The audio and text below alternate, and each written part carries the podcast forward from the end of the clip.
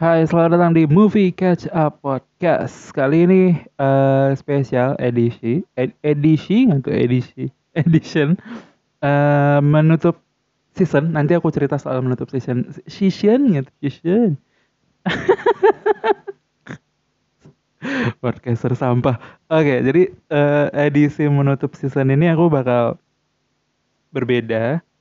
Um, jadi kemarin aku kan masuk PPKM tuh playlist podcast kui mantapnya The Podcasters Indonesia terus salah satu top pertanyaannya adalah uh, pernah nggak ngomongin film tapi bukan justru bukan ngomongin review tapi uh, ngomongin hal-hal di sekitarnya. Jadi mari kita realisasikan. Aku kan sebelumnya belum pernah tuh bikin episode seperti itu. Jadi mari kita realisasikan. Ini adalah uh, aku belum tahu nama segmennya apa tapi mungkin segmen ini aku bakal jadi percobaan untuk segmen-segmen berikutnya. Oh, maksudnya di season berikutnya nanti kalau berjalan uh, segmen ini bakal jadi salah satu yang mungkin uh, bakal lanjut nih.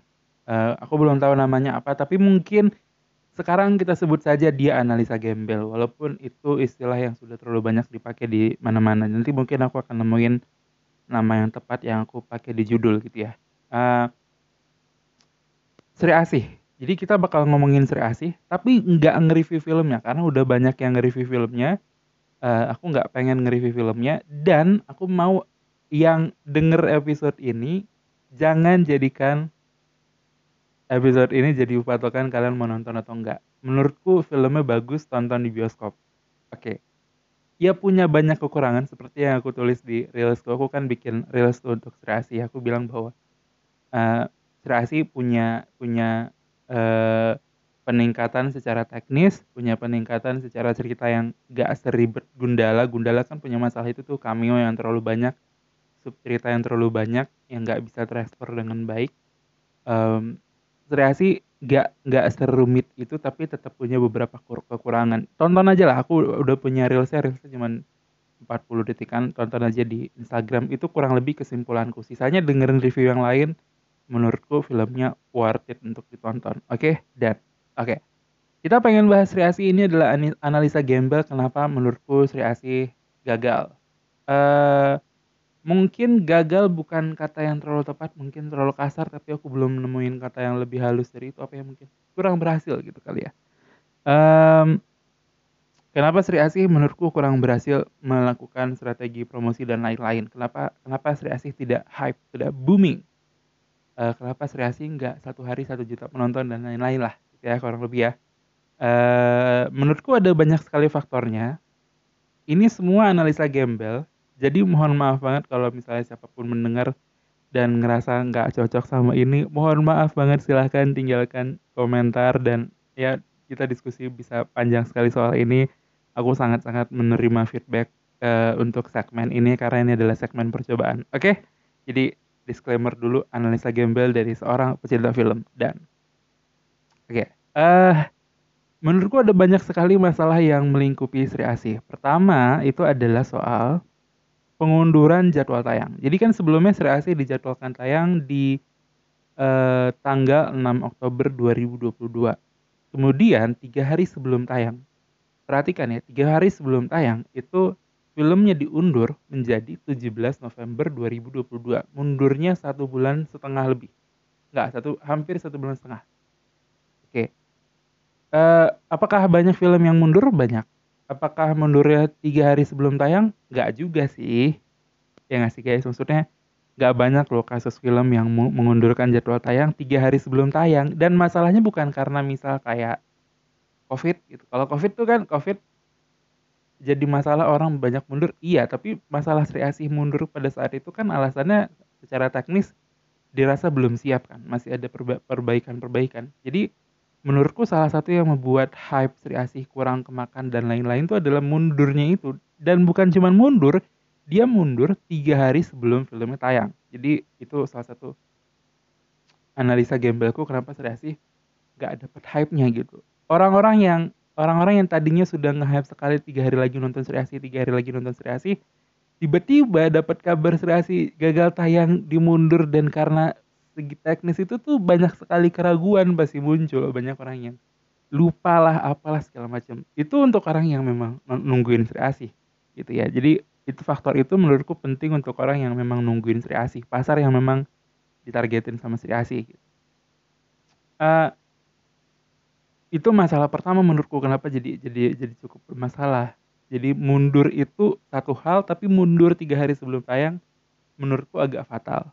Lalu ini masalah mundur ini nggak berhenti di sini. Kita kan sebetulnya jadi Sri Asih powerful iya. Karena pada saat itu pada saat Sri Asih ngambil jam eh ngambil hari 6 Oktober itu ada banyak sekali film Indonesia lain yang harusnya tayang di bulan Oktober itu memutuskan untuk mundur ke November bahkan Desember.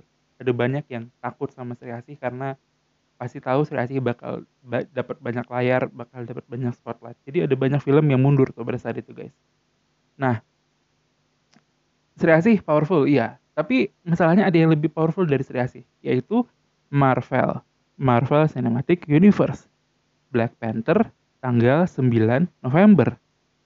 Jadi bayangin kalau Sri Asih tayang di 6 Oktober tetap kan dia punya jarak kurang lebih 6 Oktober ke 9 Oktober gitu ya. Eh ke 9 November yang mana itu jaraknya sebulan untuk mm, ngeraup penonton sebanyak-banyaknya gitu. Sementara bayangin kondisinya 9 November Black Panther tayang review Black Panther cenderung positif gitu ya eh ya udah Triasi bisa dibilang kemakan sama Black Panther sayangnya kita mesti bilang seperti itu sih. Jadi Triasi banyak kemakan sama Black Panther. Mana sebelumnya ketambahan lagi ada masih ada hype Black Adam.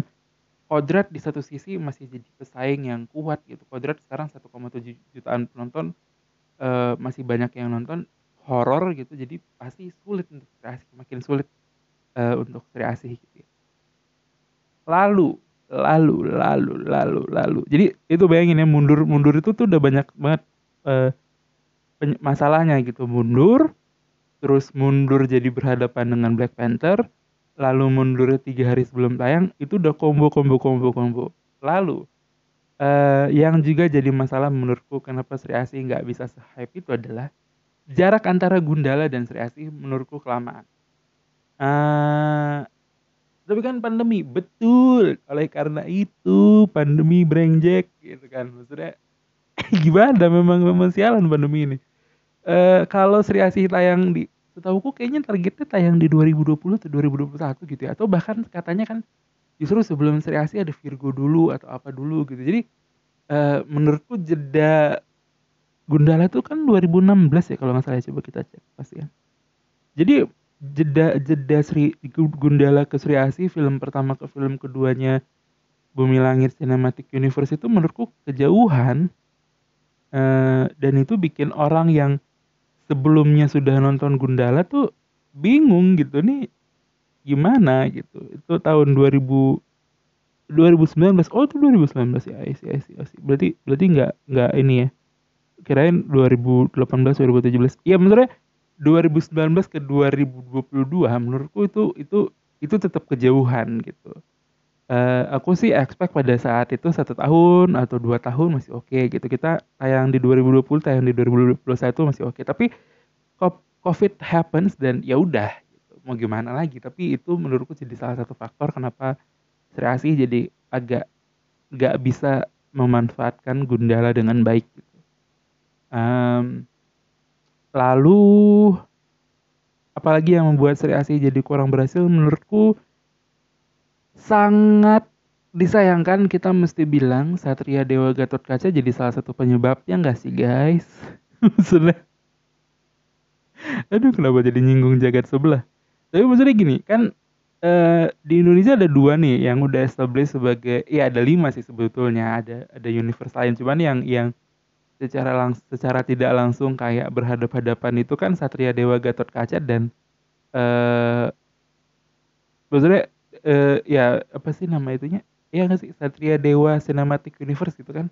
Dan si uh, Bumi Langit Cinematic Universe ini kan secara nggak langsung mereka face to face gitu. Nah, kemarin tuh si Gatot Kaca itu ya bisa dibilang fail gitu. Jadi dengan dengan semua masalahnya itu itu bisa kita bahas di lain waktu tapi menurutku Gatot Kaca itu fail. Jadi orang yang cuma tahunya ini adalah rangkaian film superhero Indonesia, ya bisa-bisanya ya maksudnya bisa aja untuk nyerah gitu sama film ini, sama film superhero, sama genre ini gitu. Jadi bisa kita bilang bahwa mungkin salah satu penyebab Sri Asih gak se-hype itu ya mungkin juga karena penyebab Gatot Kaca gitu. Gatot Kaca tuh jadi kalau orang bilang tuh jadi presiden buruk lah.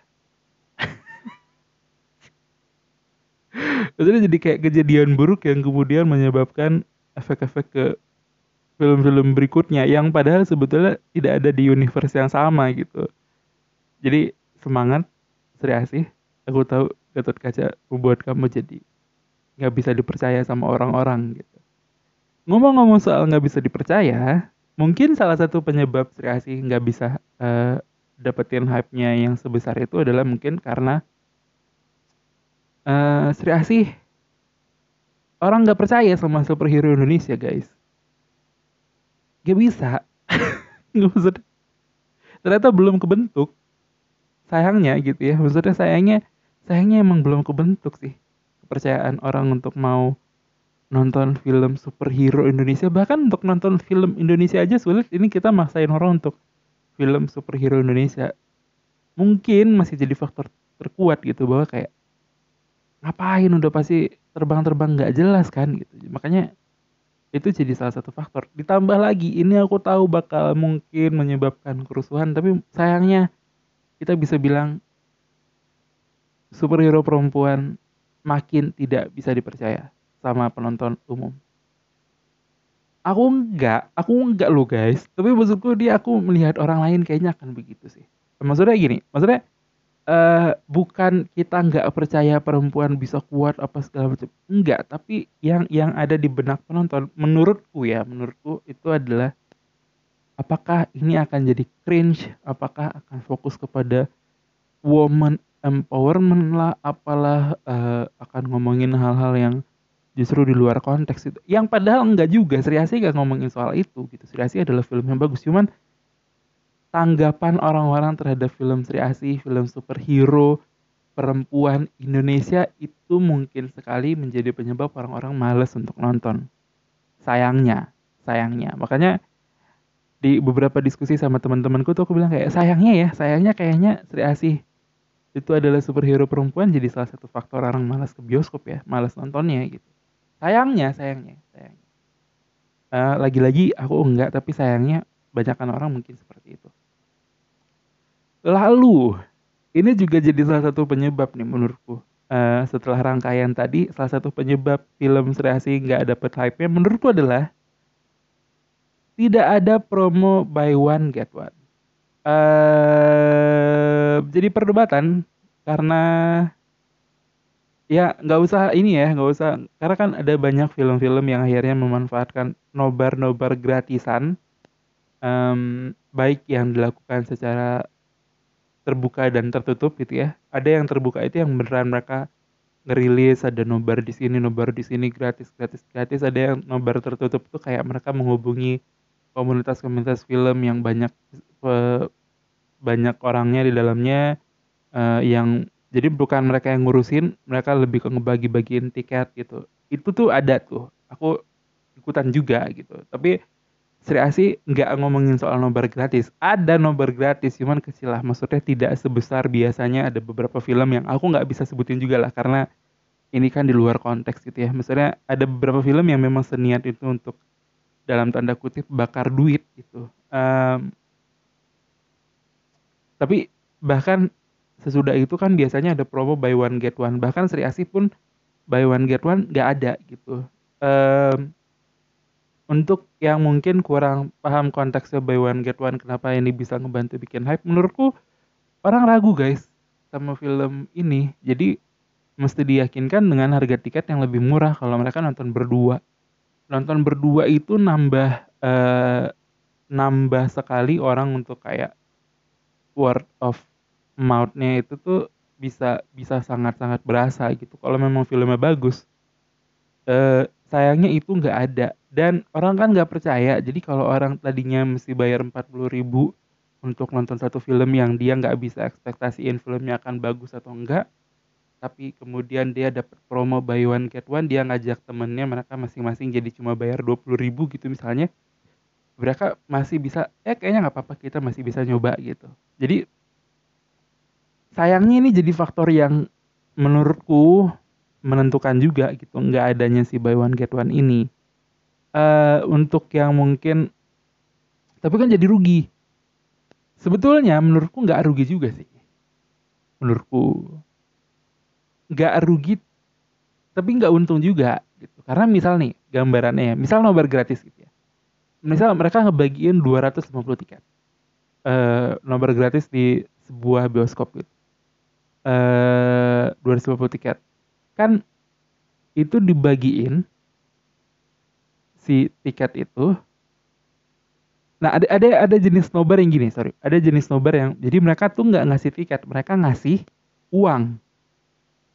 Eh, jadi misal ada film baru mau rilis sebuah PH ngeluarin uang misal sejumlah 40 ribu kali mereka mau bagiin 100 tiket gitu ya berarti berapa tuh? 40 ribu 4 juta gitu kan. Mereka mereka eh, ngasih ke satu koordinator 4 juta gitu ya. Nah si 4 juta ini sama si koordinator dibeliin tiket bioskop eh, 4, eh, 100 tiket lalu mereka nobar gitu nah Kenapa aku bilang gak rugi tapi gak untung juga? Karena ya itu itu rugi sih. setengah uangnya itu tuh kembali menurutku. Menurutku setengah uangnya itu kembali karena kan si 40 juta ini masuk kembali ke bioskop. Lalu misal anggaplah bioskop dapat 15 ribu per tiket. Berarti bioskop bisa dapat uh, 15 juta. Sisanya si 25 juta ini kan baliknya ke mereka lagi jadi ngerti gak sih dari dari 40 itu sebetulnya mereka mungkin cuma ngeluarin 15 juta gitu. Ngerti ya konsepnya? Jadi kayak sebetulnya nggak rugi-rugi banget mereka ngeluarin abis gitu. Uangnya tuh balik lagi ke mereka selama skemanya tepat. Anjay skemanya tepat. Uh, begitu juga menurutku dengan buy one get one sih. Jadi misal buy one get one ya hitungannya kayak diskon 50% aja. Uh, mereka cuma dapat misal kayak harusnya mereka dapat eh, dua puluh lima ribu tapi mereka jadi dapatnya cuma lima ribu per transaksi gitu jadi sebenarnya nggak serugi itu sih kalau mau dicoba menurutku aku nggak ngerti kenapa kemudian Sri Asi nggak mau ngelakuin itu. Sementara sepengetahuanku Sri Asi punya backupan eh, PH yang lumayan besar gitu. Mampu kayaknya mereka untuk ngelakuin promo either itu buy one get one atau diskon 50% atau nobar gratis itu sebetulnya mereka mampu tapi kenapa tidak dilakukan? Apakah apa alasannya gitu? Apakah ingin menjaga ke e, murnian jumlah penontonnya mau ngetes gitu atau gimana atau juga e, tentu ada banyak pertimbangan cuman menurutku pribadi analisa gembelku itu jadi salah satu faktor kenapa kreasi juga nggak dapat hype-nya sebegitunya gitu. Uh, apalagi ya yang mungkin bisa jadi penyebab menurutku review review salah satunya menurutku bisa jadi salah satu penyebab orang malas nonton karena sadar atau tidak kebanyakan review itu selalu ngomong bahwa wah ini saatnya kita mendukung film superhero Indonesia ini dia kita saatnya bangga terhadap karya Indonesia memang tidak se biasanya kan nadanya kayak wah ini karya uh, sineas lokal biasanya kan sebegitunya tuh. Ini enggak sebetulnya. Cuman kalau kita denger review-reviewnya, kebanyakan yang ngomongnya gitu bahwa ini filmnya bagus lah untuk Indonesia ini filmnya bagus, oke okay, gitu. Tapi menurutku untuk tipe-tipe penonton yang memang ngikutin review banget, orang akan ngerasa kayak aja ini filmnya bagus untuk Indonesia apa maksudnya jelek gitu sih bingung. Nah itu itu itu menurutku review yang terlalu mengangkat bahwa ini film Indonesia sehingga mesti kita dukung tuh menurutku jadi salah satu mungkin faktor kecil juga kenapa orang nggak asa hype itu untuk nonton gitu. Sementara kan biasa sebetulnya review-review di sosial media itu kan sangat-sangat membantu kan. Jadi ya mungkin itu dia alasan kenapa Sri Asi nggak bisa se-hype itu sih. Masih bisa diperdebatkan karena um, hype itu gimana, cuman menurutku Sri Asi udah jalan seminggu tapi belum nyampe sejuta agak mengkhawatirkan sih. uh, gosip-gosipnya sekarang mereka di angka 470 ribuan bahkan 500 ribu pun juga belum nyampe guys. Ini udah seminggu lebih karena kan rilisnya 17 November ini tuh udah 25 aku rekaman ini. Pertanyaannya bisa bertahan sampai kapan? Hari ini aja eh semalam itu ada keramat dua. Keramat dua itu hype-nya masih bagus eh, pembukaannya opening day-nya 60 67 ribu 67 ribu gitu. Jadi ada keramat dua lalu ini nanti Desember akan ada CTS 2 ini bakal gimana? Akan ada film-film lain ada Avatar dan ini Sri Asi bisa bertahan sampai kapan nih dengan begini? Sementara kita ngelihat udah mulai ada beberapa show yang turun nih si Sri Asi di beberapa kota gitu. Jadi apakah sejuta bisa dapat? Aku sih berharap bisa karena supaya universe-nya berlanjut. Tapi apakah beneran bisa? Ya kita tunggu aja. Ada gebrakan apa? Kemarin tuh desas desusnya minggu kedua teman-teman Sri Asi mau memanfaatkan untuk adanya buy one tapi ternyata nggak ada juga. Uh, ya nggak apa-apa. Maksudnya bukannya aku pengen mengharapkan kemudian untuk aku nonton enggak juga. Ini ini sih ngomongin soal materi promosinya aja gitu ya. Maksudnya cara cara mereka promosi. Uh, jadi itu menurutku kenapa aku bisa bilang Sri Asih tidak seberhasil itu. Kalau kita nggak pengen ngecap mereka gagal secepat ini ya. Um, tapi ya kalau kalian dengerin ini dan kemudian ngerasa bahwa Sri Asih layak untuk diperjuangkan tonton di bioskop dan tonton segera karena awas sebelum turun gitu ya sebelum turun, turun layar. Uh, sekian aja episodenya. By the way info ini adalah season terakhir eh, episode terakhir di season ketiga mungkin. Uh, aku bakal mulai lagi aktif episode regulernya mungkin awal 2023 karena selama bulan Desember aku ikutan 30 hari bersuara 2020 eh 2022 tantangan dari komunitas podcasters Indonesia untuk upload satu hari satu episode selama bulan Desember. Aku belum mikirin konsepnya apakah akan naik di Movie Catch atau di podcast lain, tapi pokoknya uh, aku izin pamit dulu dari episode reguler Movie Catch Up. Kita akan kembali di 2023 dengan beberapa pembaruan. Terima kasih semuanya yang sudah mendengarkan episode-episode Movie Catch Up. Terima kasih semuanya. Uh, kalau mau bantu-bantu Sawer bisa ke saweria.co slash Audi Harahap. Terima kasih semuanya. Sampai jumpa di episode berikutnya. Pamit. Bye.